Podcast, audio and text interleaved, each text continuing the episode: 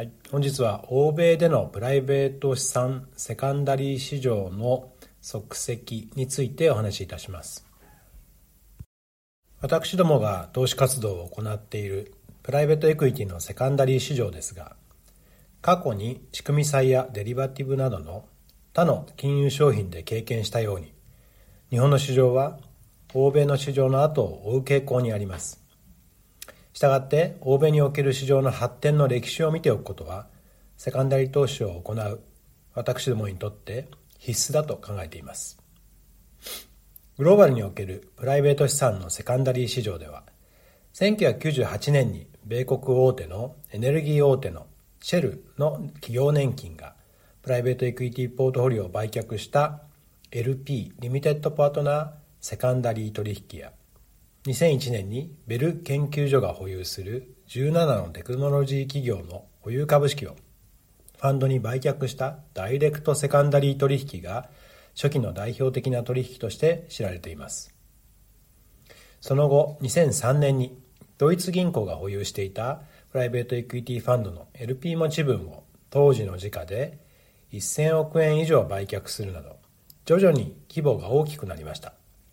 その頃から欧米ではプライベートエクイティのセカンダリー買取を専業とするファンドの蘇生が徐々に見られるようになりました。2008年の金融危機時には一時的に買い値と売値の価格差が開きすぎて取引が成立しなくなりましたがその後2009年の後半から再び取引が活発化し2011年には欧米を中心に2兆円以上のセカンダリー取引が成立しました。2013年に入り、上場株式市場が堅調に推移する中、多くの投資家が非流動性資産の売却を見送ったことで、セカンダリ市場の伸びが鈍ったかのように見えましたが、プライベート資産も同様に価格が上昇した結果、ポートフォリオのリバランスを目的とする投資家の売却がその年の後半以降加速しました。さらに2015年以降、P ファンドの GP ジェネラルパートナーが主導するリストラクチャリング案件をセカンダリーファンドが引き受ける事例が見られるようになりました。例えば過去に破綻した投資銀行系の2006年ヴィンテージのバイアウトファンドが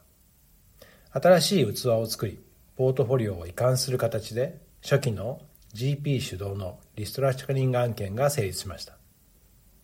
その後 P ファンド市場の成長に合わせセカンダリー取引は右肩上がりに増加しています。ここ数年は毎年のように記録的なセカンダリー取引量の増加が認められていますがその背景はいくつか考えられます。まずプライベート資産の市場全体の規模が右肩上がりの成長を続けていることです。米国ではこの20年間でバイアウトなどによる未上場化の増加を背景に上場企業数が半減する一方時価総額の大きな未上場企業が増加しています。世界中で時価総額1000億円を超える未公開企業いわゆるユニコーンの数が増加し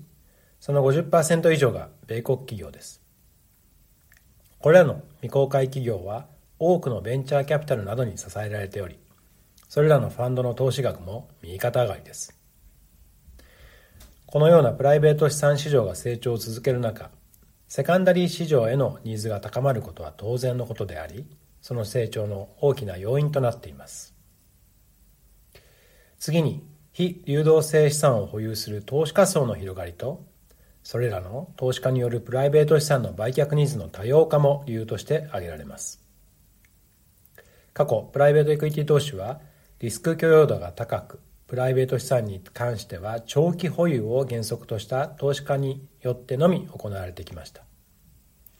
しかし市場の成長とともに投資家の裾野が広がり、様々な種類の投資家がプライベート資産を持った結果、売却のニーズも多様化しました。このような状況下、セカンダリーでの買い手も徐々に増加したことで、取引量が年々増えていると思われます。現在、欧米でのセカンダリー取引では、GP が主導するリストラクチャリング取引が増加しています。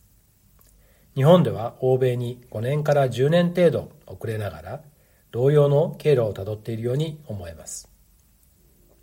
私どもは2018年に国内で初めての GP 主導のファンドリストラクチャリングでのセカンダリー投資を実施し、その後も様々な案件種類を経験しています。幸いなことに、私どものセカンダリーファンドの投資家には、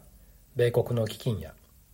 米国でセカンダリー投資専門の運用を行っている方々がいるため、グローバルの最新事例についても常に学ぶ機会があります。今後も欧米の先行事例を学びつつ、日本に独特の取引事例にも対応しながら、PE セカンダリーのリーディングカンパニーを目指して活動を続けていきたいと考えています。相沢アセットマネジメントの提供する運用プロダクトへの投資や投資一任契約を締結する際は、所定の手数料や諸経費等をご負担いただくこととなります。また、運用プロダクトへの投資や投資一任契約の締結により、価格の変動や損失が生じる恐れがあります。運用プロダクトへの投資や投資一任契約にかかる手数料及びリスクについては、相沢アセットマネジメントのホームページにある手数料等及びリスクに関するページや契約締結前交付書面等をよくお読みになり、内容について十分にご理解ください。称号、相沢、アセットマネジメント株式会社。金融商品取引業者、関東財務局長、金賞、第2076号。加入協会、一般社団法人、日本投資顧問業協会。一般社団法人、第二種金融商品取引業協会。一般社団法人、日本ベンチャーキャピタル協会。一般社団法人、日本プライベートエクイティ協会。オルターナティブインベストメントマネージメントアソシエーション。